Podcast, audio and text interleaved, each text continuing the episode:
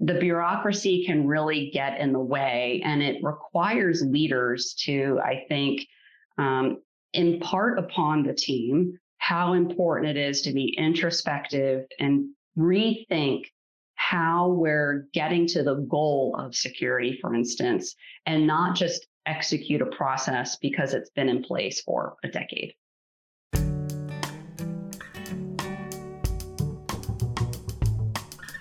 Hi, welcome to GovCast, connecting with federal IT's top decision makers. I'm Alexander Bulova, production lead at GovCIO Media and Research. With me today is Deputy Editor Kate Macri. Hi, Kate. Hi, Alex. To kick off our first episode of the season, Kate chatted with Sharon Woods, Director of HaCC at DISA. Kate, can you explain to me what HaCC is? It stands for Hosting and Compute Center.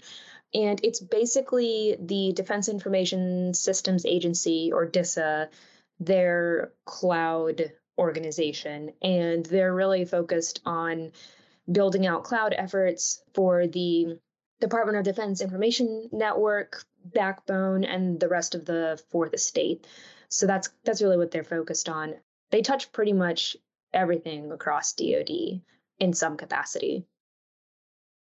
So, before we jump into your conversation, what was the most surprising thing you learned during your interview with Sharon Woods? Interestingly enough, the most surprising thing I learned didn't really have anything to do with Sharon's specific job leading HaCC. It had to do with her personal career journey because I asked her a few questions about that. And she said one of the biggest pieces of advice she has for women in tech is to go for jobs that are outside of your comfort zone that you think you're not like skilled enough to do. So like shoot for positions that feel uncomfortable and like, oh, I'm not quite that qualified. She said that's a sign that you should go for it. And I thought that was really interesting because I'd never heard anyone say that before. And she said it's one of the primary ways that you'll actually grow. So, yeah, it was cool. Yeah, something that I love about GovCast is that it's not always just about the technical side of the conversation. There's a lot of talk about career growth and people's personal journey. So I'm glad that you got into that. She's so, had a really sorry, I just wanted to add, oh, she's oh, yeah. had a really interesting career journey too, because she started out, you know, with a law degree and worked as an attorney for the Department of the Navy. And now she's leading cloud efforts at DoD. And that's just, you know, she's had this very storied career. And so I was really interested in hearing about how she got to where she is. I think one of the big things that has happened recently for Sharon Woods is this Joint Warfighting Cloud Capability Award, what should listeners expect regarding that? So, the JWCC is replacing the spectacular failure that was the JEDI cloud contract. And that was awarded just a couple weeks ago to four of the biggest cloud service providers, which are Amazon, Google, Microsoft, and Oracle. So, I think what listeners should expect from Sharon and her perspective on all of this is that the JWCC is supposed to be complementary to everything that they're already doing at HaCC and DISA and across DoD. So DISA has this 2022 2024 strategic plan for cloud modernization, and the JWCC like fits right into that. And I think she considers it an accelerator similar to some of the other DISA HaCC initiatives like infrastructure as code and the Vulcan program, which we'll talk about a little bit in the interview, and how all of these different initiatives are fitting together into this puzzle that is the cloud modernization journey at DoD. So I think that's going to be a big takeaway is that you shouldn't be thinking about the JWCC as like the end all be all cloud thing for DoD. It's just one piece of the puzzle. And all of these initiatives are being thought about in a very strategic way so that they all fit together and complement each other and they're not different components aren't talking past each other or at least they're trying not to do that and they're thinking about it in a way in a, in a more holistic way which is something that DoD has always really struggled with. So this is supposed to help help with that. And it's also going to be very important for JADC2. So expect to hear about that too. That was great context, Kate. Let's take a listen to your conversation.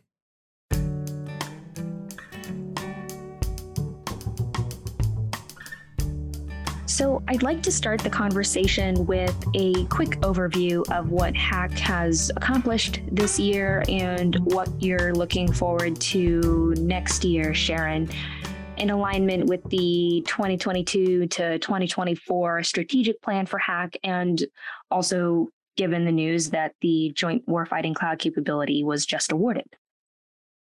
Absolutely. And thank you so much for the opportunity to talk. Uh, you know, the Hosting and Compute Center, we're responsible for providing all hosting and compute platforms to the department. So that includes data centers, it includes private cloud, and includes commercial cloud. So we've uh, had a number of really big accomplishments in the last year.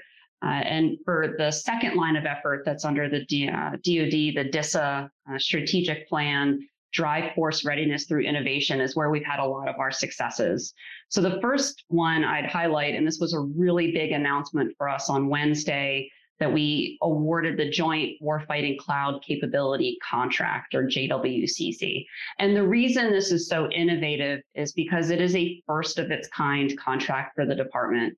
It will deliver all classification levels, it will deliver capabilities um, from the United States all the way out across the world into the tactical edge.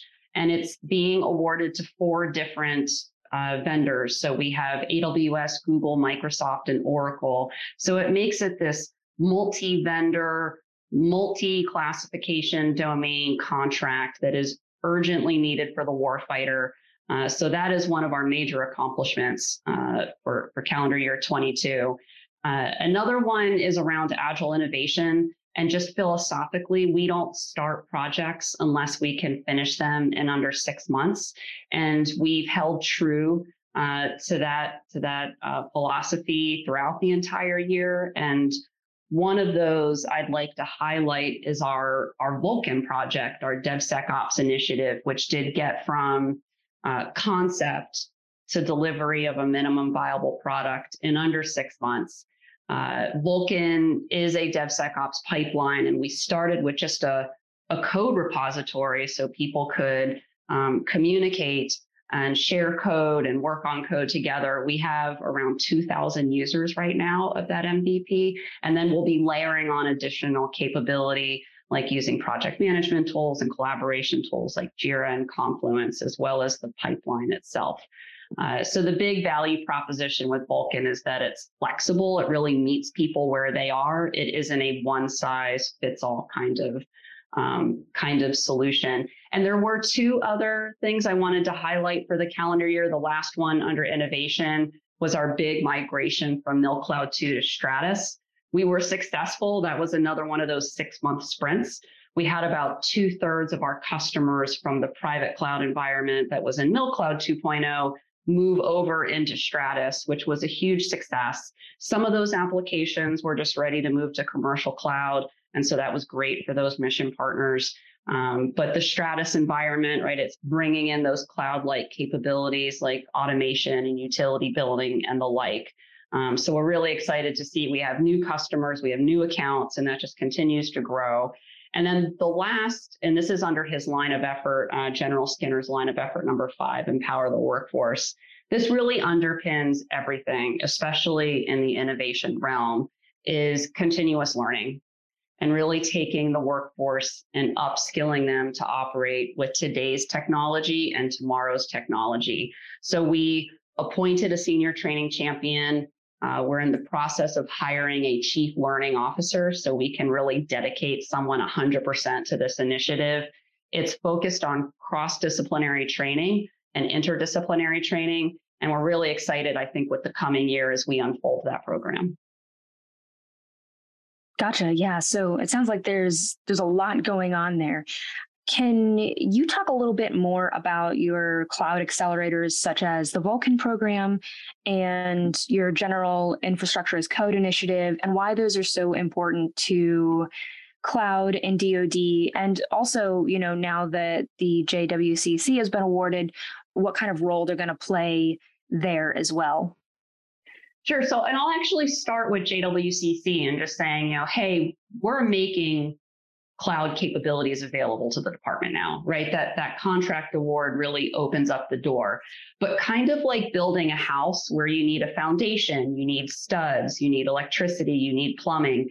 There are certain things that you have to set up in a cloud environment to host your application that always need to be done. And so rather than forcing every single mission partner to figure that out on their own, why not pre-package it so that you can accelerate their adoption of cloud, hence the cloud accelerator um, moniker. So, one of the things we've done is infrastructure as code, for instance. Um, so, you have to set up your cloud environment, you have to layer on basic security policies and identity management. That process we found with some of our customers was taking months, I mean, many months, 38 weeks to do. And with infrastructure as code, we've pre-done the template for them. And it's also pre-accredited, which is really important to get to speed so that your accreditation process shrinks in time. But now in two to four hours, we can set up that basic cloud environment rather than the many months it was taking our customers um, customers to do. So the accelerators are really, really important because you don't want the cloud capability to just sit there. You want to help people be able to consume it and achieve speed to mission as quickly as possible. And that's what cloud accelerators let you do. So, as a follow up to that, do you have any plans for additional types of programs to accelerate cloud going into 2023, 2024? Or are you really going to be investing in the ones that you have and really ramping those up across the department? I think our focus right now is going to be taking our MVPs and continuing to expand them with Vulcan, especially because we've just scratched, I think, the surface on what that can be because we're looking at developing that um, that pipeline, right? So you can push an application through and have it be continuously iterated and developed with baked in security in an automated way, uh, rather than having to manually, you know, create this over and over again. Uh, but we want that to be in each of the cloud vendor environments. We want that to work with Stratus. We want it to be integrated with infrastructure as code. And so I think it's more a logical extension of some of the pieces that we've put into place. And then the other part that I think we're going to be very focused on um, this coming year is OCONUS Cloud, uh, mm-hmm. uh, is really looking at how do we take cloud capabilities and get them to the point of need, which for the Department of Defense is where our warfighter operates. And so we have access to these great cloud capabilities now through JWCC, and it's going to be taking some of those capabilities and packaging them up in a way that can be consumed by the warfighter out where they are in theater, as well as leveraging HaCC's data centers with private clouds so that we have this fusion of data center technology, private cloud technology, and commercial cloud technology globally. Yeah, it sounds like an insane initiative going into the new year, but it sounds like you guys have also been really laying the groundwork for JWCC to be successful with what you've already been doing with HaCC and all of the initiatives there. I appreciate that. It is, um, you know, the world is a large place, but uh, you know, it's about building on those those blocks, and that's why I had mm-hmm. highlighted agile innovation as one of our successes because it's that mentality of micro successes. You know don't tackle the world all at once. You know start with small building blocks deliver in those six month iterations. So we've started with some capability with our vulcan devsecops pipeline but let's keep building it and making it bigger and bigger and bigger you know rather than trying to do everything at once. But i do think this coming year is shaping up to be a really really intense busy year for us. Yeah, for sure. I had another quick follow up question to that actually. So now that JWCC has been awarded and, you know, is building on what you guys have already been doing, Can you briefly describe the impact this will have on JADC2 efforts? Sure. So I would say that JWCC is really laying the foundation for JADC2 and some of the mm-hmm. other, um, some of the department's other uh, artificial intelligence and, and data initiatives. And the reason is because you know to fight and win wars you need to be able to capitalize on data it needs to get where you need it to get you need to be able to process it and analyze it however you need to at the point of need at speed well, in order to move that data around, which is really JADC2 was about connecting our command and control systems and moving our data around so that it's getting at the point of need in the way we need it, there has to be that underlying foundation of hosting and compute so that the data has something to sit on top of and move around. And that's what JWCC brings to the table. It essentially lays down a global foundation upon which all these different data initiatives, including JADC2, can sit upon. Right. So, can you tell me a little bit about the containers as a service goal that HaCC has and how this can help improve cybersecurity and user experience in Oconus Cloud? Sure. So, containers as a service, you know, it's done a few different things. One, it took commercial cloud technology, right? Kubernetes containers, and it actually took it to the data center. Typically, you would only see containers in cloud, but we have a lot of applications in the data centers, and they're just not ready to move and migrate into a commercial cloud environment.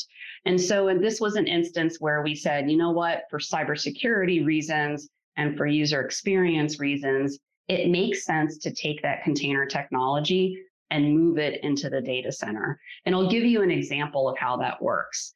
Um, you know, many applications have websites. And in order to have that website run, you need a web server. So you set up the website on that server box. And if you have a thousand different websites, you know, you can set up a thousand different servers and you can configure each one and manually go through that process. And you can begin to imagine how much human error that introduces, each one of those server boxes may be in a different state. They may be um, running on different baselines and different versioning of software, and, and it, the list goes on and on and on. With containers, you set up one instance of that web server, and then you push it out to all the instances, all the applications where you need that web server. So containerization already comes with some security hardening um, but then on top of it, if there is a vulnerability, you can make a change to the core container, and then that can propagate everywhere, everywhere else. And so you've achieved a level of security and speed that the traditional model doesn't let you have. And from an Oconus perspective, container technology is really important for, for portability, for being able to move data across different cloud environments, from United States out to Oconus. And so I think just propagating container technology is really important, whether you're in a data center or whether you're in commercial cloud. Yeah, absolutely. So I wanted to change gears a little bit and hear a little bit about your career journey you've gone in many different directions. Your career has taken a couple different turns. You have a law degree and worked as an attorney for the Department of the Navy, for example. So, what about cloud and IT grabbed your attention? So, I had this, I think, pivotal moment in my career when I was um, lucky enough to work on the DoD electronic healthcare record program and mm-hmm. we awarded that contract back in 2015. So at the time, the program was called DHMSM. Um, but just brief history, you know, up until then, the department had multiple electronic healthcare record systems. They were very old and it directly affects people's lives. You know, the military relies upon the department for medical treatment and has, you know, hundreds of military treatment facilities and everyone has had that experience of going into a doctor's office and you have to fill out the same paperwork again. And then mm-hmm. you go to another doctor and they don't have your x rays. And, you know, so this is, I think, a common experience for everyone. But you know, the military, I think, puts some, you know, unique challenges and pressures into people's healthcare. And it's not just supporting the military members, but their families as well. And so being able to do this acquisition, this cloud based acquisition that was going to modernize the EHR platform to take advantage of the best in commercial technology and deliver the best clinical care we can provide our military and their families. That really changed things for me. I mean, it showed me the scale of cloud, and I really became more appreciative of just the impact that cloud technology can have. And it's having it on people's lives. And so I think once I worked through and worked on that project, it just it for me it changed what i wanted to do that i really wanted to pursue more cutting edge cloud-based technology with an emphasis on mission. It sounds like really enhancing the user experience is a big part of that. Would you say that's true? Absolutely and i, I think in the healthcare field that is especially true whether it's you know the um, patients accessing their own records or it's mm-hmm. clinicians accessing those records and having that consistent experience, it makes a difference in the quality of care provided to that person. Yeah, absolutely. So, what would you say is the hardest part of your job now? So, the hardest part of the job is the bureaucracy, uh, and it's so baked into the culture. Uh, yeah. Uh, Lieutenant General Skinner, the DISA director, you know, he's He's told us to be really brutal about driving out what he calls institutional silliness. Um, but it's these ideas of, you know what, we need to make sure things are secure. We need to make sure that we're operationally ready to execute a program. But you have to question why is this particular process in place and how is it adding value to the overall goal of being secure? And so, in order to have six month uh, pilots and MVPs, and in order to, frankly, outpace near peer adversaries and make sure that we have the best technology in place for the warfighter, we have to move really quickly. And the bureaucracy can really get in the way, and it requires leaders to, I think, um, impart upon the team how important it is to be introspective and rethink how we're getting to the goal of security, for instance, and not just execute a process because it's been in place for a decade. So, I guess on the flip side, what's the easiest part of your job? Or is there an easy part? The easiest part of the job is honestly, it's working with the people and it's yeah. seeing the excitement you know when when they get enthusiastic about a project when you're able to show them that mission nexus i can just sit back and the rest takes care of itself and that is one of the most exciting parts of the job so, as a woman in federal defense IT, what has your journey to a leadership position been like, especially in such a male dominated field? And what advice do you have for women interested in following in your footsteps or pursuing similar career paths in military or national security, especially from a tech perspective? So, one of the most important things for me was having strong mentors. That mm-hmm. made the probably the most profound impact on my career. And interestingly, they were more often than not male mentors, although that kind of makes sense in the environment. And it is a very male dominated environment. And, and certainly that's getting better. Um, but I will, I will share with uh, other women what they told me, which is don't hold back. And I think too often, and there's statistics to this effect, but um, too often women sometimes wait until they think they are perfectly qualified for a position until they apply. And what my mentors pushed me to do was apply for positions that I wasn't even sure I was ready for. And they, hmm. I had one mentor that told me, if you apply for a job when you're ready for it, then it's really too late to take that job, that you need to stretch and that you need to push yourself. And so that's my biggest piece of advice. And I was just really lucky that I had some mentors um, that nurtured that in me and helped me become more confident and understand that I don't have to be perfect in order to apply for something. And even if I'm only partway there, you know, what do you have to lose? Yeah, that's such great advice. And I feel like that's especially pertinent to women early in their careers who may not have as much confidence as their male peers, you know, and might not necessarily think they're ready to, you know, go for that job that's maybe a little bit outside their comfort zone. So that's a really great point. Yeah, I completely agree. I, um, uh, you know, I, I, do as much as I can to speak to um, other emerging leaders, and I think that's something um, that we all, you know, should hopefully strive to do is to share some of those lessons because I definitely made some missteps, and I think sharing those too is as important. But I mean, I love where I am today, and I wouldn't have gotten here without the support of my mentors and without just taking a jump sometimes, and you just don't know what's going to happen on the other side. Yeah, I, I guess that can hold people back sometimes, especially when you do make a misstep and you're just like, if you're early on in your career and you're like, oh no, it's all over. I totally ruined this. But I feel like that's not always a very healthy way to look at things because that doesn't really prompt you to want to like pick yourself up and keep going. Yeah, and I think you have to make some mistakes and prove to yourself that you can pick up and keep going. And, and sometimes mm-hmm. those mistakes are as important or more important than the successes. Yeah, that's a great point. Well, thank you so much for your time today, Sharon. I really appreciate it. Thank you so much. Appreciate it too.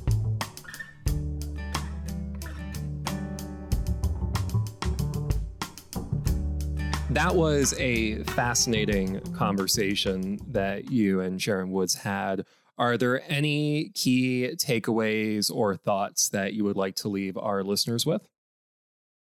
So, I think I would say that one, especially if you're early on in your career, you shouldn't be afraid to go for difficult things or jump into difficult projects or roles.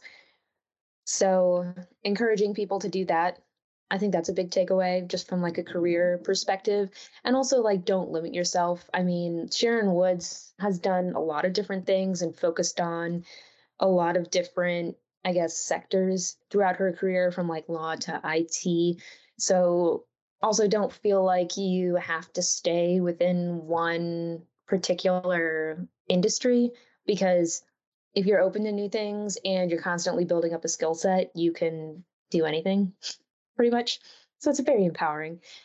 But then in terms of like the subject matter, I think another big takeaway is the joint warfighting cloud capability and HaCC's other accelerator initiatives such as infrastructure as code and the Vulcan program, containers as a service. All of these are really focused on improving the user experience for the warfighter in theater so that they can access the technology tools that they need in the cloud at mission speed. And that one like holistic vision is really driving these efforts. And, you know, news about the joint warfighting cloud capability is going to affect how we think about JADC2. It's going to affect how we think about DevSecOps and vice versa. So it's it's all interconnected. Well, I think this was a great episode to start off both the new year and the new season. Thank you for listening. I hope the conversation has inspired you to reach outside of your comfort zone and go after new and exciting opportunities. I think this times out really nicely with New Year's resolutions. Kate, do you have any New Year's resolutions that you want to share with our listeners? So, the one that I've been thinking about doesn't really have anything to do with my career. It's more just trying to invest in some friendships that mean a lot to me and really, you know, focusing on like a small pool of really good friends, you know, who we maybe sometimes take for granted. And I don't want to take them for granted. So, yeah, just getting real. That is a great resolution. Uh, my plan is to actually read all the books that I have on my bookshelf that remain unread. I live by several great uh, independent bookstores, and I can't stop myself from buying new books all the time. So it's time that I go and finish reading what is on my shelf.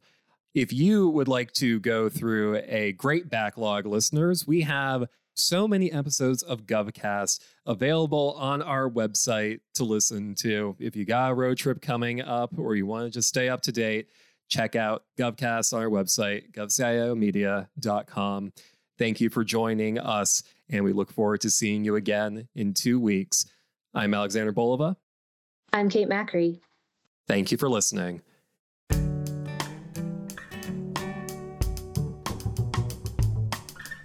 GovCast, along with HealthCast and Cybercast, is a production of GovCIO Media and Research. For more podcasts and to check out the other shows, head to govciomedia.com.